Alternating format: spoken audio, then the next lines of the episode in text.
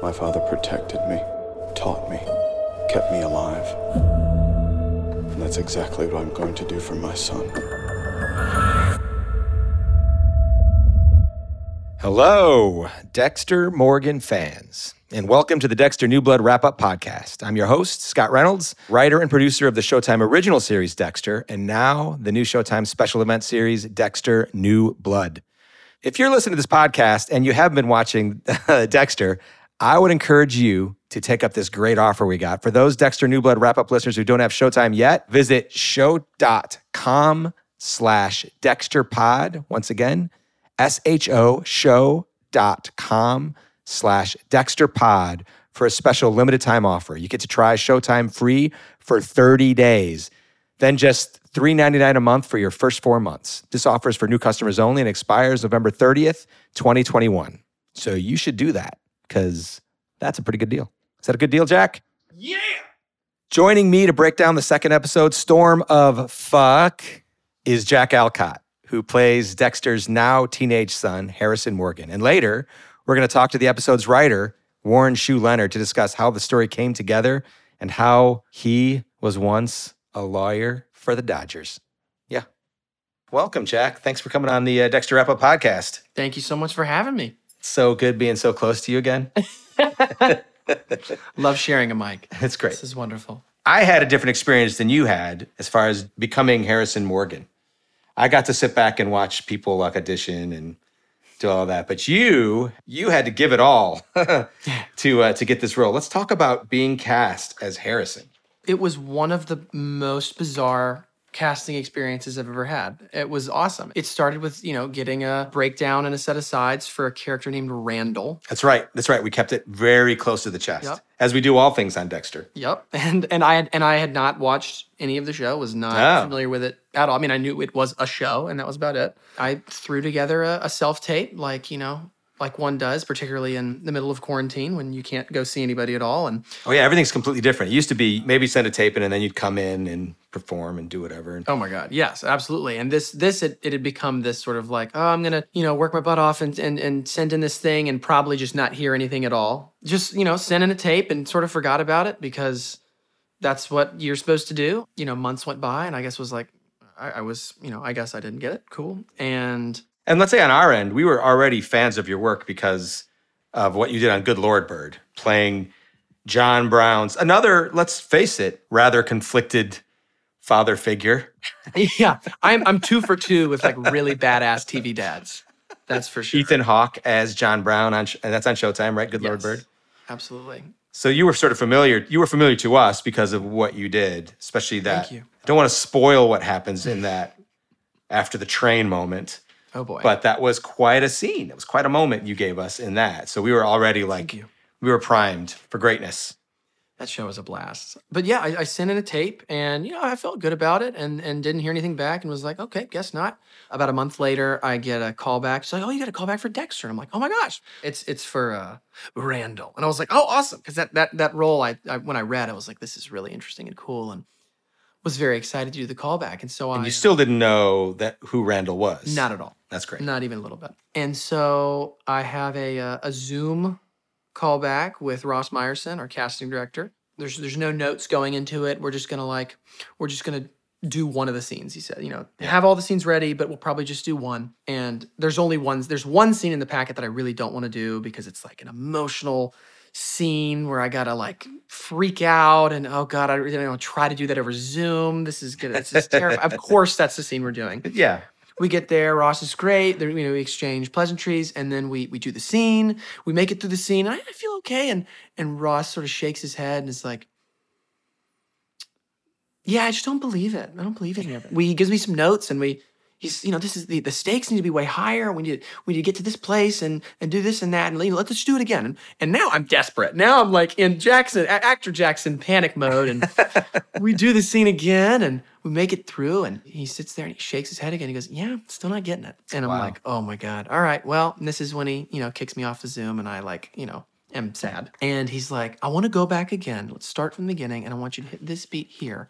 And and he starts to get really specific and i'm like okay. And so we we proceed to kind of really slowly work through the scene and he kind of coaches me through it we finished the scene and he's like, that was really good work. And I'm sort of like, I'm in such uncharted territory. This is so weird. And this is after we'd already seen your first edition and said, we like this guy. So, Interesting. yeah, yeah, yeah. So I guess that's why he was trying to find that thing. I guess so. And so we we finish it and I'm thinking, okay, we're done. And he's like, all right, let's go to the second scene. And I'm like, oh, we're oh shoot. All right, we're really doing and so we do the second scene, which I'm much more confident with. As I'm gonna I'm gonna redeem myself here. Different the scene requires different things. It's a scene with Dexter. There's lots of other stuff going on. I'm like, all right, let's go. And it's and it's like everything's wrong again. Like, no, no, man, you know, we and so we work through it again. And I've never felt more sort of insecure and like, gosh, I, I must be really screwing this up. And we finished and he's like all right we're definitely out of time but if you could log back on in a couple hours i'd love to see you do the last scene and i'm just like okay Wow. four hours go by i log back on we do the last scene we do it once and he's like oh man i hate to like make you wait all that time and and only have you do it once but that was great. And i'm like what? What's going on? I'm Wow. so i was so confused and he was and he was he was like you know thank you so much for sticking with it man and like you did great work and uh, i think you've got a really a, a better handle on the character now. And i was i was just sort of like wow thank you i, I was so Yeah. confused and just like this is this is just such a new thing this had never happened to me and i was like well thanks so much man and you know thank you for sticking with me clearly i was slow on the uptake and I hung up and, and called my reps, and they were like, "Yeah, he already got back to us. He said, you know, it took a minute, but you know, he got some really good work out of you." And I was like, "Well, I'm glad that he's, I'm glad that I'm glad everybody's happy. Like, Yeah. what does this? Does this mean anything?" And they were like, "No, absolutely not. No." and then they're like, "We want to have a session with the with the director." for Yeah, with Marcos Siega. Yes. And I'm like, awesome. And they had just sent me an NDA to sign, and I wasn't really sure why, you know, and I, had, I didn't have all the info Right, because you still didn't know. You I knew, didn't know yeah, still, was. still knew nothing. And they were like, yeah, I mean, it's just, it's just you and, and, and Marcos and casting. Oh, by the way, no, actually, sorry, you're reading with Michael C. Hall. And I lost my mind. They send me the sides, and suddenly my name's Harrison. Did it click at that point? Uh, Were you? Did you know enough about Dexter to know what that was? I'm only just now watching the show at this point. Like, and at that point, like I was, I was in, you know, once Had the you been born? started. No, I was watching the first season. I was Oh. like, I wasn't even an idea yet, and so I was like, clearly this is important. This name change Yeah. is very important because I had to sign an NDA to see it, and, I did some sleuthing. and was Dexter's like, dad's name is Harry, Yup, and this guy is named Harry's son. yup, and the, yes, no, the dots very slowly were connected in my brain, and I was like, oh. And I remember being late to that Zoom. You know, everybody's wonderful, and they're like, Which yeah, is no, no, no, perfect. The perfect feeling you want to have before you're about to we're off act to with great Michael C. Hall. Yeah, we're off to a great start. And uh, before we start, Marco says, "Hey, man, before we start, I just want you to know that I, I think you're really awesome. That's so Marcos. I, I I've been watching your work and your other auditions, and I really, really think you're fantastic. And I just I don't want you to be nervous in this session because this is just about us seeing how we're going to work together and seeing how you know what new colors we can find in the scene. The work you've done is already great. So I just want you to be able to relax and have fun in the session. And that like just massive weight off my chest. That's great. It was it was unbelievable. And uh, we we read we just read the scene a couple times and I mean reading with Michael with Michael C. Hall. It's like oh well there's there's Dexter. Oh my Yeah. god! And it was it, everything just became so much easier. It was like wow I don't have to act. I just gotta say the words and listen to him say the words and it. He's a very giving actor like you. Like he's, you know, He's yeah. wonderful. And Yep. it was a pretty quick audition. And I remember hanging up from that and, and calling my reps and being like, that was great. That was that. That guys, that actually was great. I don't, you know, and then and then was like, then I was super invested in fingers crossed and absolutely freaked out when I got it. And then freaked out again when I started reading the scripts. That was see, that was the thing when it really that was where it really clicked. Yeah. Was when I started reading and realizing like how cool this role is, how much I had to chew on, all the amazing scenes I was gonna get to have with all of these amazing actors. The number of times I like had to put my computer down and like dance around the room, like, oh my god, I get to do X, Y, and Z. Like, oh my gosh. That was when everything really clicked, was was starting to read. I think I read all 10 episodes, 600 pages in it was less than 24 hours. Like I just I read all of it. It was it's awesome. So let's talk about what it was like to, you know, that first episode, first and second episode. I mean, the scene I really want to talk about is Harrison breaking in to Dexter's cabin. You know, the first time Harrison sees his father in 10 years is his dad has a hatchet Yeah. ready to kill him. That was a that was a really wild scene to film, and I'm I'm actually really one of the most intimidating things about this entire project was how it was cross-boarded and how out of order we shot Yeah. everything, and just jumping all over the place and shooting the end in the beginning and the beginning and the end, and shoot you know just constantly jumping episode to episode, director to director. You know, it was disorienting at times, but I remember being really thankful that that scene that was like one of the few times I was like really super thankful we didn't shoot chronologically. I was like I'm so glad that ironically that Yeah. I that I Get to work into it a little. I get to work into it a little bit and I ironically that I have a relationship with Michael now and that you know even though the characters don't as actors we have a solid relationship and just a ton of trust. It's a really intense scene and it was one that we both could just sort of like you know dive into without abandon and just you know Yeah. really really go for it because it's so hard for both of those characters and we shot that in the middle of like it was I feel it was like a week or two week period where it was we shot all the stuff in the cabin and it was just me and Michael like every day Yeah. all day which was aw- those days was were that- so great Was that cabin? I can't remember. It gets it gets to be a big blur. Was that cabin in the woods off the frozen lake, was that cabin? That was soundstage set? cabin. Soundstage cabin. that was Okay, okay. soundstage cabin yeah So this was, you know, probably like twelve weeks in at this point. yeah, no we we had we had been going for a good bit breaking in, breaking and entering, and being greeted by your father with a hatchet. Yeah, that was that was an uh, that was an unbelievable scene to film because as an actor you're always sort of chasing the like you know oh if I just if I just feel it you know if I like if I can really entrench myself in the story and really immerse myself in the character that you know it is the story that makes me feel things i'm not i'm not like drawing on my like Yes. my childhood trauma to like get emotional in a scene like Yeah. i am affected by what's happening to me in this in moment, moment. as this Yeah. character and just turning around and the amount of tension that just is instantly there the second that I turn around and see him and trying to read him, like trying to read Michael as he went through all of these emotions and and buried all of them and then kind of gave me his classic Dexter, you know, oh Got the wrong guy. yeah. I hope you find who you're looking for. Yeah, hand some money over. Does Oh. that little that little shake that he does when he's Yeah, yeah. little head bob a little bit. And meanwhile, let's talk about the Deborah in the room.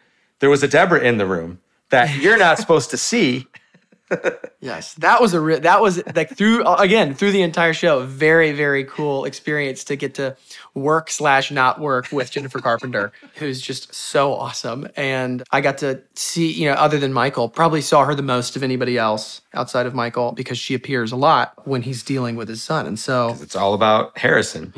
Yeah. yeah, and so watching her work was really, really cool. And seeing how it would inform like the moment that we're having, you know, in that scene. It's like which, you know, I kind of as the character, like I don't really want to know that because I Yeah, I yeah, need to have yeah, all these questions. But as an actor, it was really, really cool to just like see how these how these different pieces fit together to like create this crazy picture, this crazy story.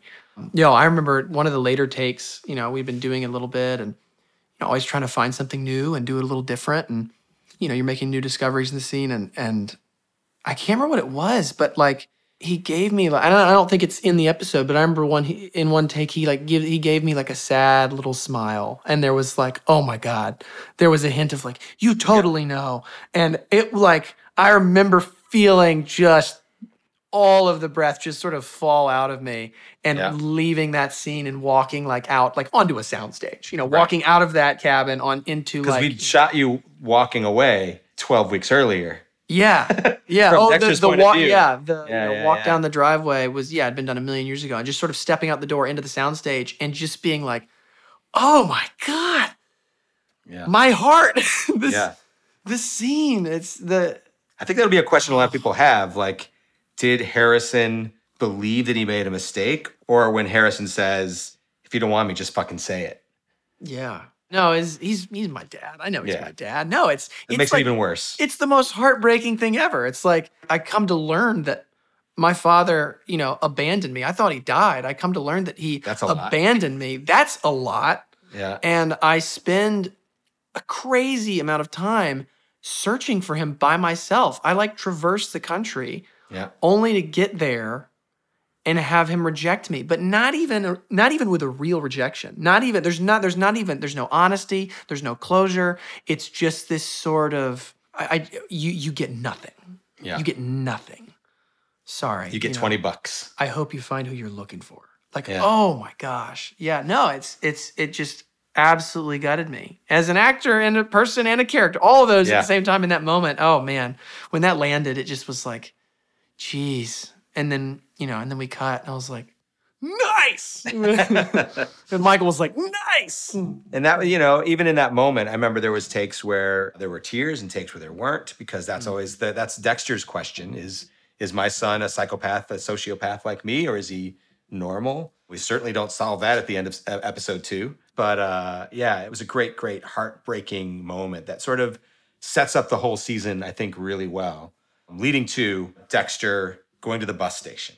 The way we constructed it was it's really up in the air whether or not Harrison would be willing to go back home hmm. with this man who flat out lied. Hmm, because if that's what you're saying, if that's what you're revealing, that, you know, in our heads, Harrison knew. Yeah, absolutely. I mean, that was that was probably one of my favorite scenes that we we filmed in the entire project. But I mean, that choice to come back, I mean, comes from a couple places, I think. It totally comes from like, you know, well, I still need answers and this is the way that I get them, Which leads into episode two very nicely. which leads into episode 2 very yeah, absolutely.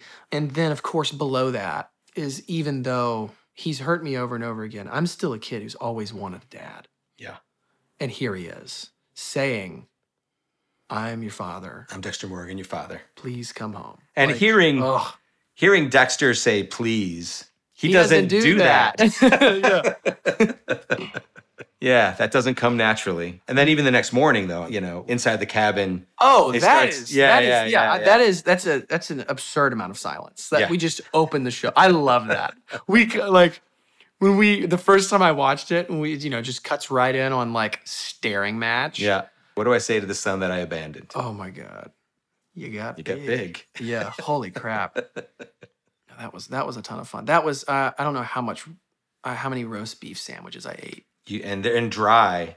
And we purposely, so you know, we purposely when Harrison goes, I could take a sandwich, and Dexter's like, all right, I've got to weigh in, and that's sort of like Dexter's secret, right? Dexter tries to find ways into people's lives because he doesn't know naturally how to do it. So with cops, it's donuts. With you, it's a sandwich. So he gets, you know, makes this very dry sandwich. And when we were breaking in the room, we were like, so should he bring him a water? Should he bring him something to drink along with it? And we're like, no, because Dexter's very literal. He said he's hungry.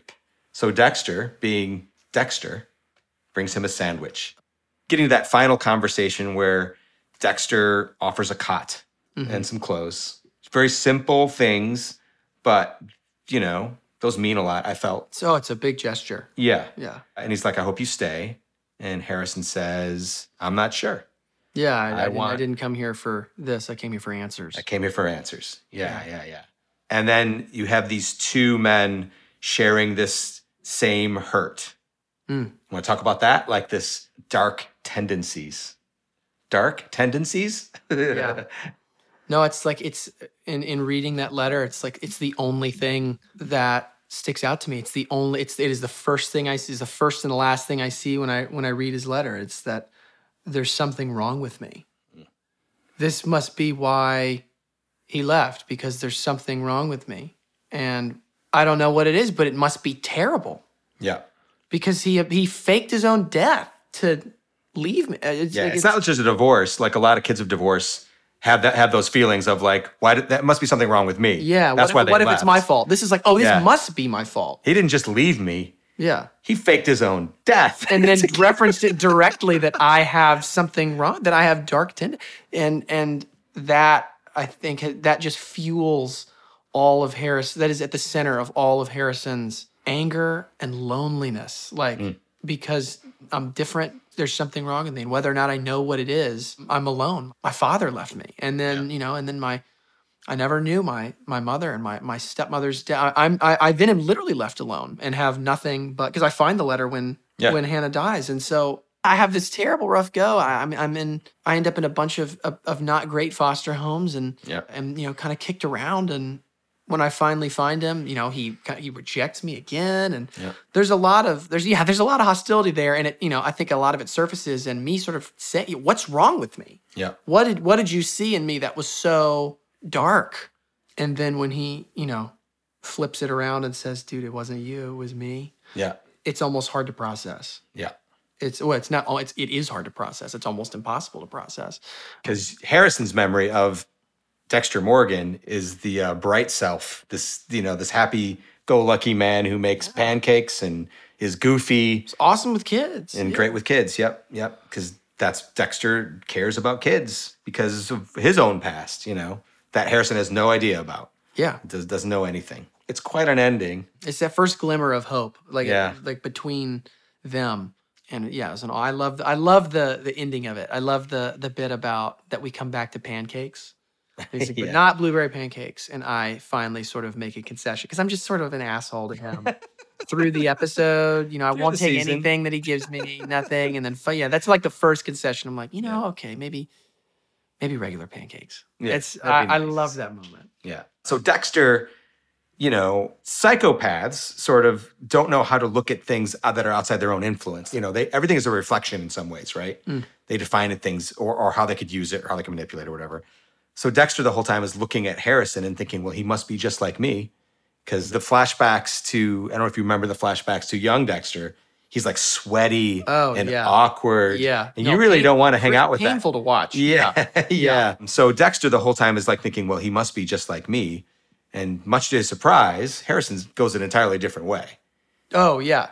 No, Har- Harrison's like, you know, he's got all these similarities to his father that we we keep getting glimpses of, which keep it really interesting. But then I I, I love how just glaring their differences are. It's like, oh, you know, and, and it really fuels the the question. Like maybe he's, you know, maybe he, maybe he's not like me. Maybe he is. You know, we, we and we and we it keeps us actually asking the question. Yeah. I mean, Deb for sure watches it and says, look, it, he's not an awkward as fuck budding serial killer like you were. Exactly. Yeah. He's he's quick on his feet like Dexter, but he has that extra, you know, he's he's more human. Like he's not Yeah. he never comes across as the sort of like textbook sociopath lizard person that Dexter like really just is constantly showing moments of. Yeah. Like there's none of that. Like he's a little more naturally charismatic and Yeah.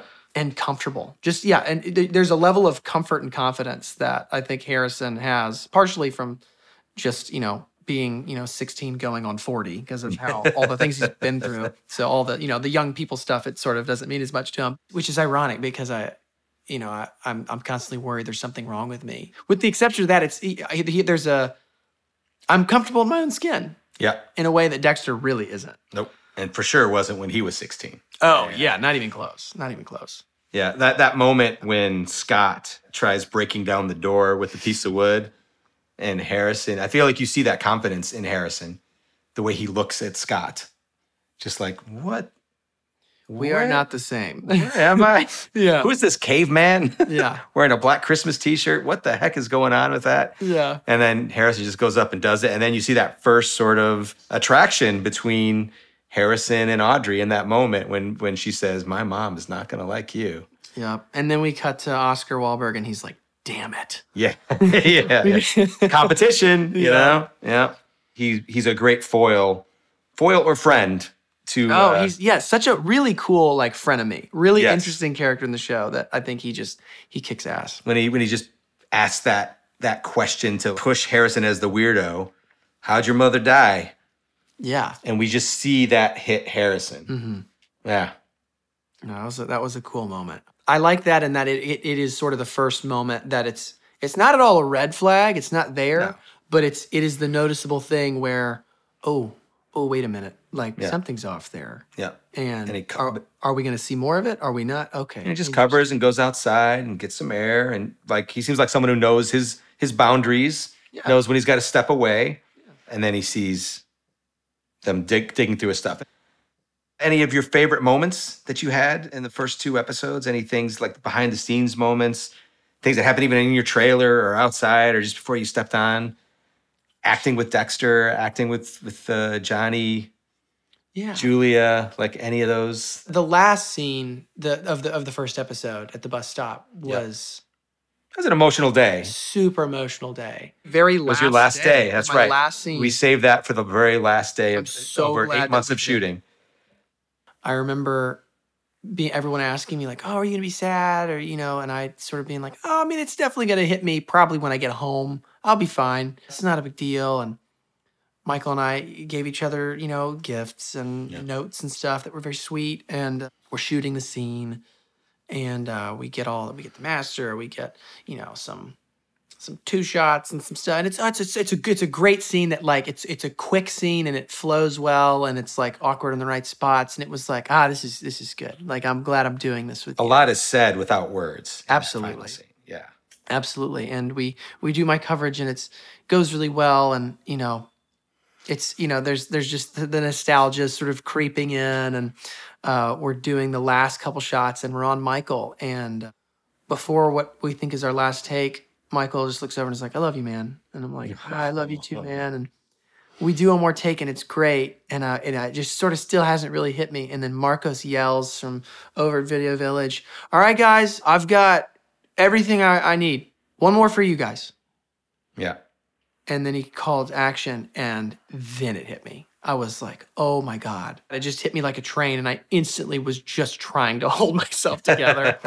And i won't of course i won't look at him for a big portion of that scene. Yeah. and by the time he says the thing about like oh it was you know it wasn't always it wasn't always so damn cold in miami which is what makes me turn by the time i turned i already just had tears like streaming down my face. And i wasn't on camera so it didn't matter. And i just gave him like a really really big smile. And then he started to get choked up like Yeah. through the end of his little thing and it was like well this takes totally unusual because this makes no sense for them to both be like crying here It's like an Um, alternate universe of Dexter. Yeah. yeah like if this was the end of the show maybe like and they cut and we and we just hugged each other Yeah. Hey, man, thank you so much for coming on this and sharing all of this stuff. this has been awesome Yeah, man, it was awesome. We'll have you back further in for sure because uh, there will be lots to talk about when you come back on this podcast. oh and podcast. i'm sure there will be and we're back. Join me to break down the second episode, Storm of Fuck. Yep. We say dirty words on this show. Joining me to break down the second episode, Storm of Fuck, and discuss how the story came together is the episode's amazing writer, Warren Hsu Leonard. Hello, Warren. Hello, Scott. Hi. Hey, man. So uh, let's get into it because you have such an interesting story, Warren, about how you became a writer. Because I wouldn't say yours was a normal path.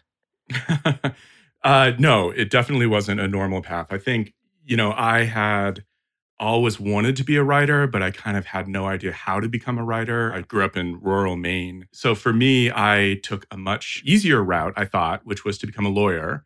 And I did that Oh, for about yeah. 10 years.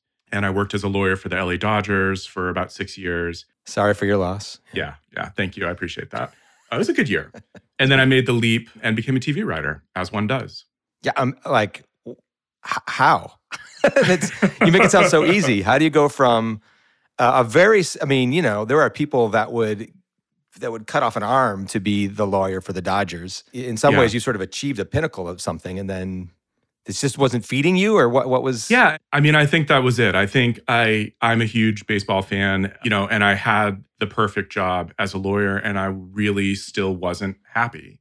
And I think that you know it told me that if I can't be happy doing this as a lawyer, this is not what I should be doing. Hmm. Yeah, so it was a little bit scary. I made the leap. I quit my job, and you know, I got lucky and and got staffed pretty soon thereafter, and I've just been working ever since. Was your first show a lawyer show, or? It was. I think my first three shows, maybe four shows, were law or legally related. So yeah, Yeah. that was how I moved in. And did you write like a spec that everyone loved, or? I did. I wrote a legal Yeah. procedural spec that got me my first job. Although I feel like my first showrunner hired me because he was actually a huge Dodgers fan and he just wanted to hear the inside dirt of like what it was like to be there.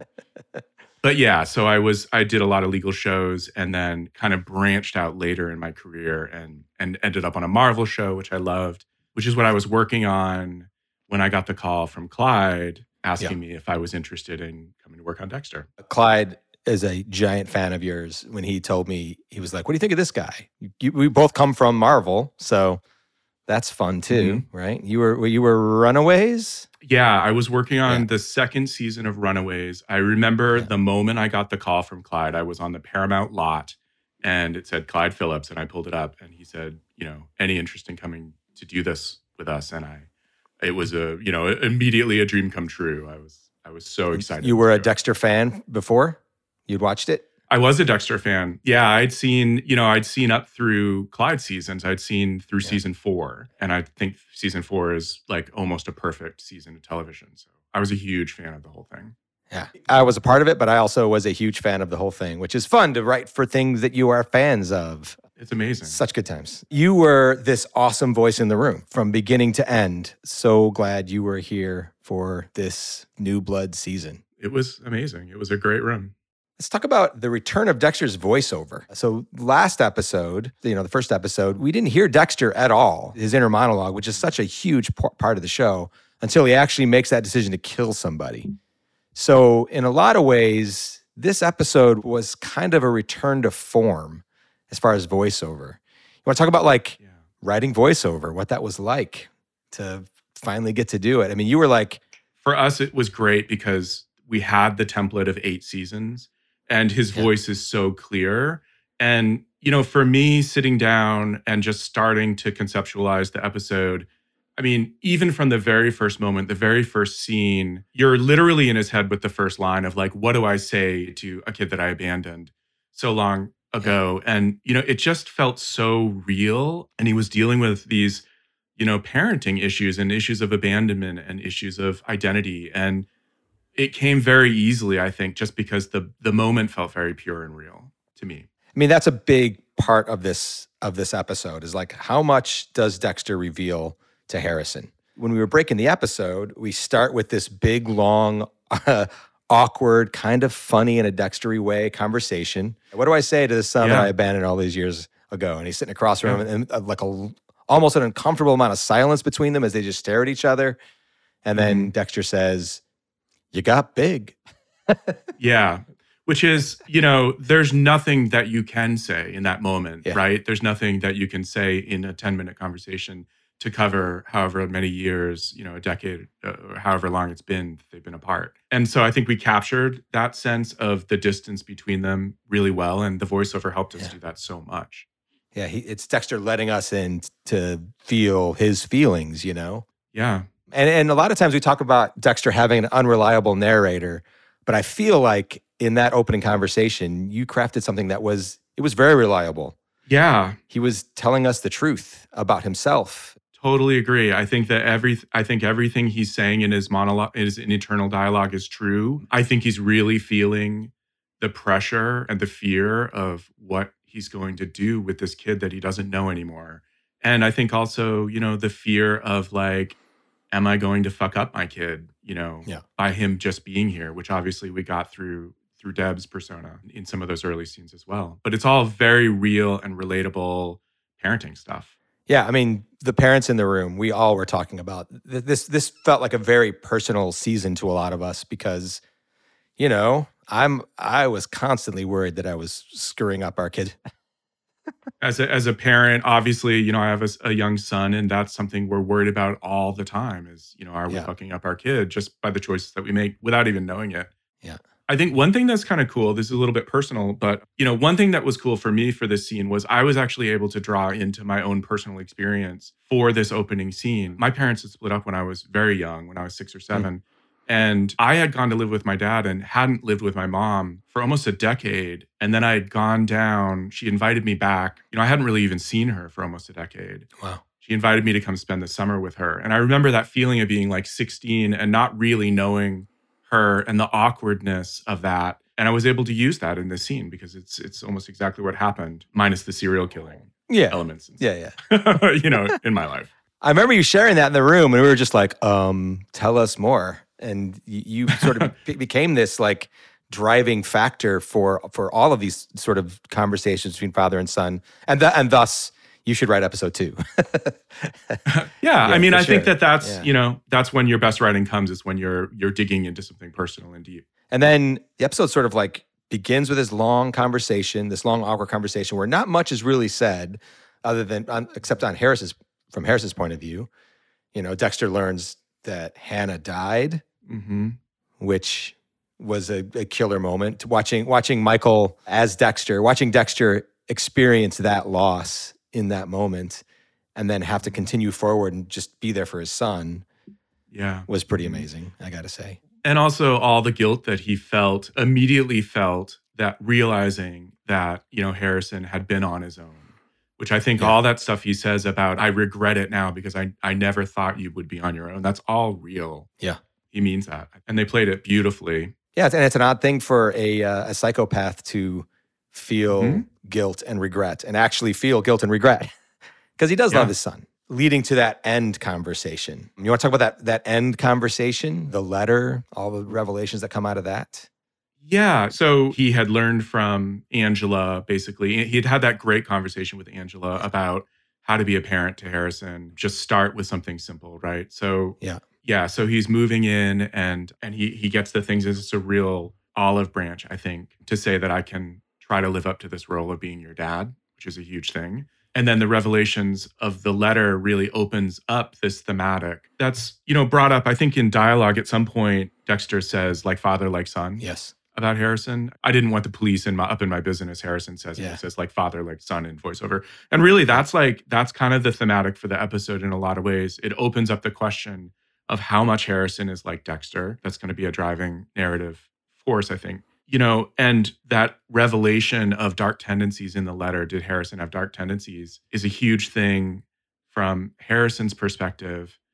I think that everything that Dexter is saying to Harrison in that moment also is true that it really was about Dexter.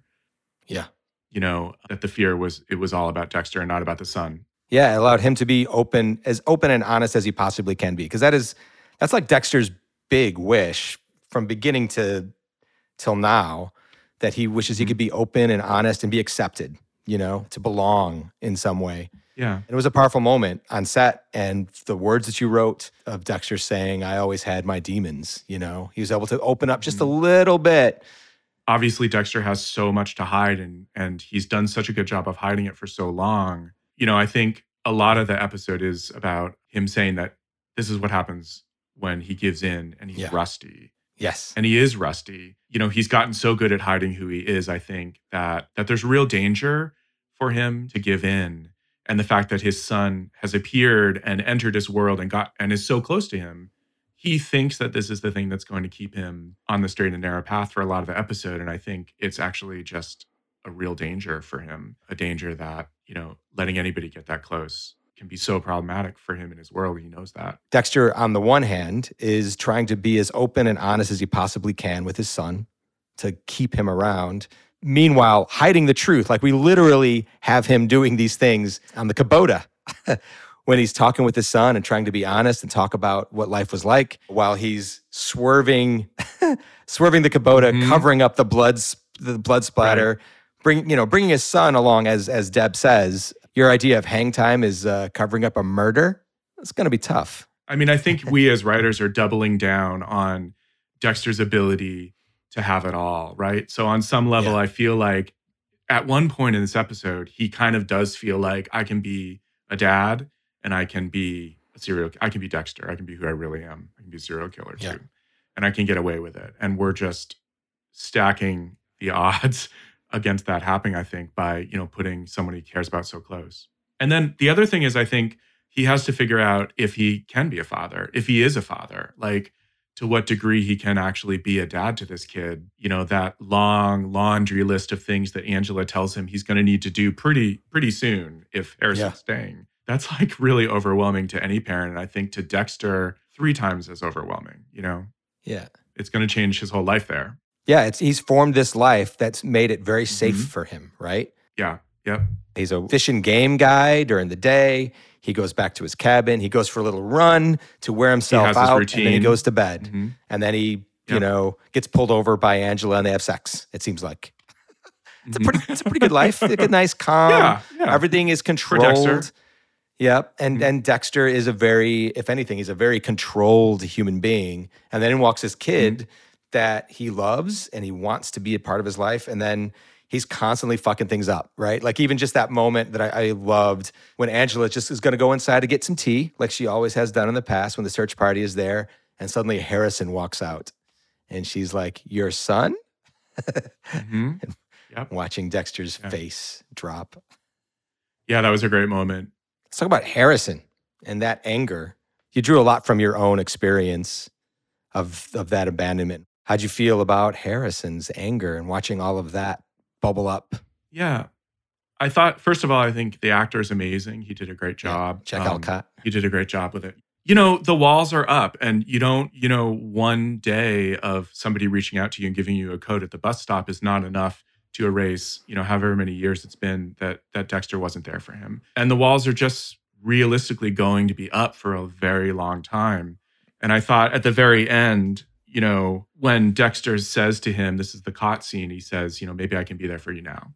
That's a Yeah. that's a legitimate thing that Dexter's saying, and I think in Harrison's heart, that is absolutely all that Harrison wants to hear. It's it's his dream come true that he's not alone in the world, that he does have a father who cares about him and wants to be there for him. But it's so scary to commit to that, to believe it, to be vulnerable. Yeah, And maybe think that he understands me. You know, that's Yeah, and there's that element as well, for sure. Sort of solitary life. Let's talk about Deb a little bit. Sure. Deb's point of view was run away, stay away. I mean, that's one of the most heartbreaking scenes in that first in the first episode when Harrison shows up and says, "Are you Dexter Morgan?" and Dexter has to lie. Yeah, that was so well played. And it's interesting. I, I feel like Deb's line, obviously, you did a lot of work on set for what Deb would represent into, Yeah. I think. Yeah, it was really surprising to me when she went so strongly at Dexter. But at the same time, it is it is the part of him that's trying to protect Harrison, so you understand it. Yeah, it's. Uh, yeah, I was going to ask you that. Was it was it surprising seeing your imagined version of how Deb was going to be, and then what she was? It was for sure. It was a struggle Yeah. for her to sort of like figure out because I'm. She's like, I know how Deborah Morgan would play it, but she's like, I'm Mhm. not Deborah Morgan. I'm. I mean, this was this was something we were constantly reminding each other in the room of like, yeah, it's got to be true to Deb, but it's really all Dexter's creation. Yeah, I thought it worked really well in the episode. I thought they were really powerful moments when she stepped in and, you know, all the way from the beginning of the episode with the the bullet on the glass, you know, these moments that he's having of her just like right in his face. I mean, she literally yells at him like you smug fuck by the Yeah. end of the episode. Like you don't have to appreciate the win so much, which you know, you really feel the internal war that's raging inside Dexter even in his face is so calm, you know, the way that Michael acts it so wonderful, but this war is raging. And you Yeah. understand both sides, you know, you do understand everything he's lost in the past. And I hope that you're already starting to care about Harrison and worry a little bit about what he's getting into without realizing it, maybe. Let's talk about Angela as a cop. So when we were when we were creating the show, we knew we wanted an Iron Lake, we wanted a small town. I want to just talk about like how we landed with her being a part of the Seneca Nation and being a cop, an outsider. We like we really worked hard to sort of make her feel like an outsider too. Yeah. I grew up in rural Maine and there was a, a pretty large Native American population near where I grew up, Penobscot Nation. And I was really channeling sort of that area of the world and the way there are these two separate communities. And we thought having Angela have a foot in both communities, she feels a little bit like an outsider in both communities, right? I mean, I feel like Yeah. we we decided that Angela probably went off. I think we decided that she went to like Cornell or something for college. You know, she'd gone off away from the area and then come back because she felt some responsibility to this place, right? And Yeah. and went back and made a conscious decision that she was going to, you know, she was going to be the chief of police in this town, not necessarily where she, you know, the specific place she grew up, right? Yep. And she's the first female Right. and first Seneca. Right. So she's a trailblazer in that way and she's she's somebody that can finally represent the interests of that that world that she came from. But obviously the irony is that some of the people that she grew up with don't feel that way about her.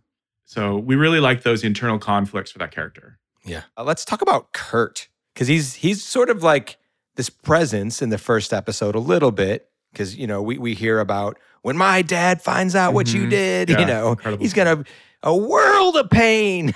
right. he's gonna bring. He does all that, and then in this episode, you know, Angela sort of makes reference to like we got to get a hold of Kurt, we got to get a hold of the dad.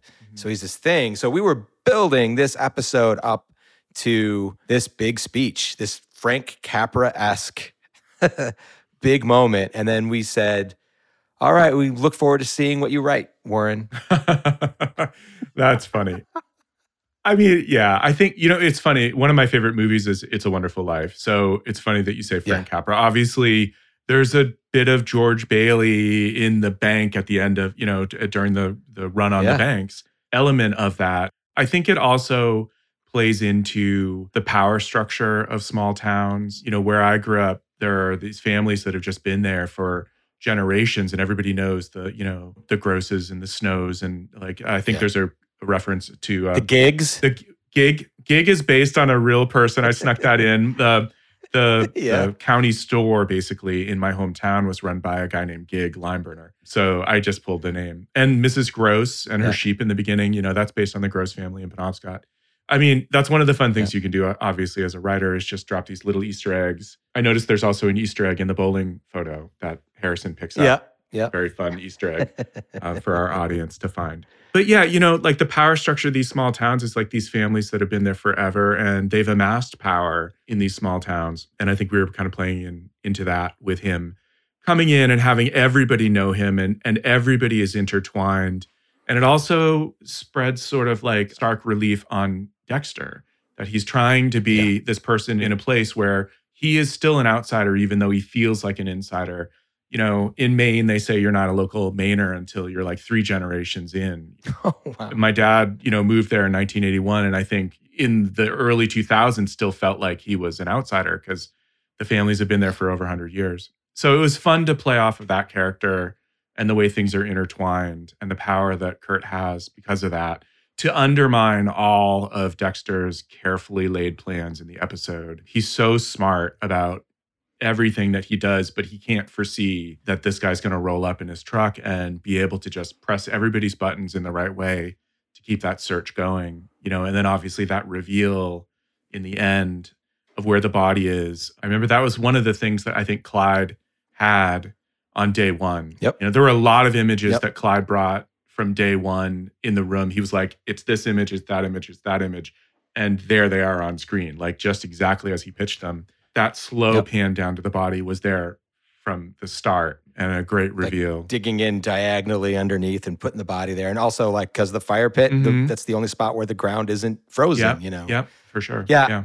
Yeah, that whole Kurt sequence was so well written, first of all. Great job on that. But also watching Kurt step in, creating this moment where, like, even Harrison is looking at his dad, who's just brought him in, but he's looking at this dad that's willing to do anything to make sure that he does not lose his son. Yeah.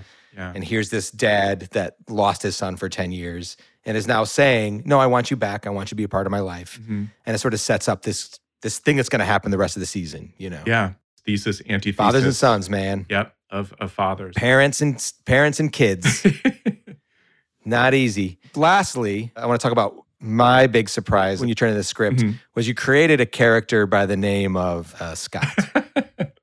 yes, I know. Yes. That's the most important thing that we should talk about. Yes. The Scott character, I was a little I was bit- surprised. No, I'm glad. It was fun. Um, I mean, I think obviously, Scott, your institutional knowledge like brings so much and brought so much to the writers' room that it was fun to put a character in named Scott. It was so surprising when I find that there's a character named Scott who loves horror films and slasher movies and wears horror t-shirts Yes. every day. Yeah, and he It becomes the main character and- after episode three, right? So it'll be fun to watch that journey for him. Dexter's sidekick. No, I'm kidding. Yeah. You can great. cut that. You are uh, exceptionally good at like writing teens. It's funny because you're not a teen, but you know you were you were given this like sort of very hard task of doing something we've never done on the show with Dexter before. Watching Harrison interact with kids because first of all, Dexter's like Dexter's worried about his son Right. because all Dexter knows is his own experience where he was this, you know as as Deb says awkward as fuck budding Mhm. serial killer teenager Yeah. and then he's watching this kid who is gets along great with everybody who walks up to the girl and has a conversation isn't worried about hanging out with teens and then you and then you were given the task of writing the first like full on here's a bunch of teens breaking into a cabin in the woods with somebody the son of a serial killer Mhm. and you knocked it out of the park Oh, thanks. I mean, I have worked on a couple of. I had worked on Looking for Alaska, John Green adaptation for Hulu, and I'd worked on Marvel's Runaways that had some teens in it as well. I mean, it was fun to bring that energy a little bit to the world. I mean, I really like that moment when Dexter says to him, like, it's okay if you want to go in the cabin, you know, and just chill. I know it's hard to meet. And he's like, no, I'm cool. I got it. And he just goes and and and talks to, you know, the girl. I feel like that's also a part of parenting. It's like, you know, the things that I'm worried about my son, you know, doing, he's not worried about them at all, you know. So it was a very relatable moment for me as a parent as well. Yeah, it was it was great. It was a great scene. Yeah. You, you handled it well. I just want to give you credit because one of the things that I love about this episode is the title Storm of Fuck. And obviously, you know, we were trying to find, I re- literally remember like Googling, like, what are Deb's fuck catchphrases? And there were so many of them. And we found it. And it was in the script. And I remember we were, I don't know, I was probably calling it like father like son or something like that. And you at the lunch table, you were like, what if it's Storm of Fuck as the title? Yeah. And it was such a great thing. And at first I was like, "S- really? like, Can we do that? yeah, can we do that? But um, but no, it's a great title, and that all goes to you too as well. So thank you for Ah, that. well, you wrote cool. it. Yeah. Yeah, it was great. All right. It was great. Cool. All right. Hey, listen, Warren, thank you so much. I'll have you back for episode six, right? Cool. Yeah, we did that together, right? So Yeah, yeah. yeah, that Yeah, yeah, that'll be fun. Yeah. Thank you, Scott. All right. Well, great. thank you so much. Right. And uh, until next time, catch you around. All right. Bye. And that's a wrap for this week's episode. Listen every Tuesday and subscribe to the Dexter New Blood wrap up wherever you get your podcasts and watch Dexter New Blood Sundays only on Showtime. This official podcast of the Showtime original series Dexter New Blood is produced by Showtime in conjunction with Malka Media.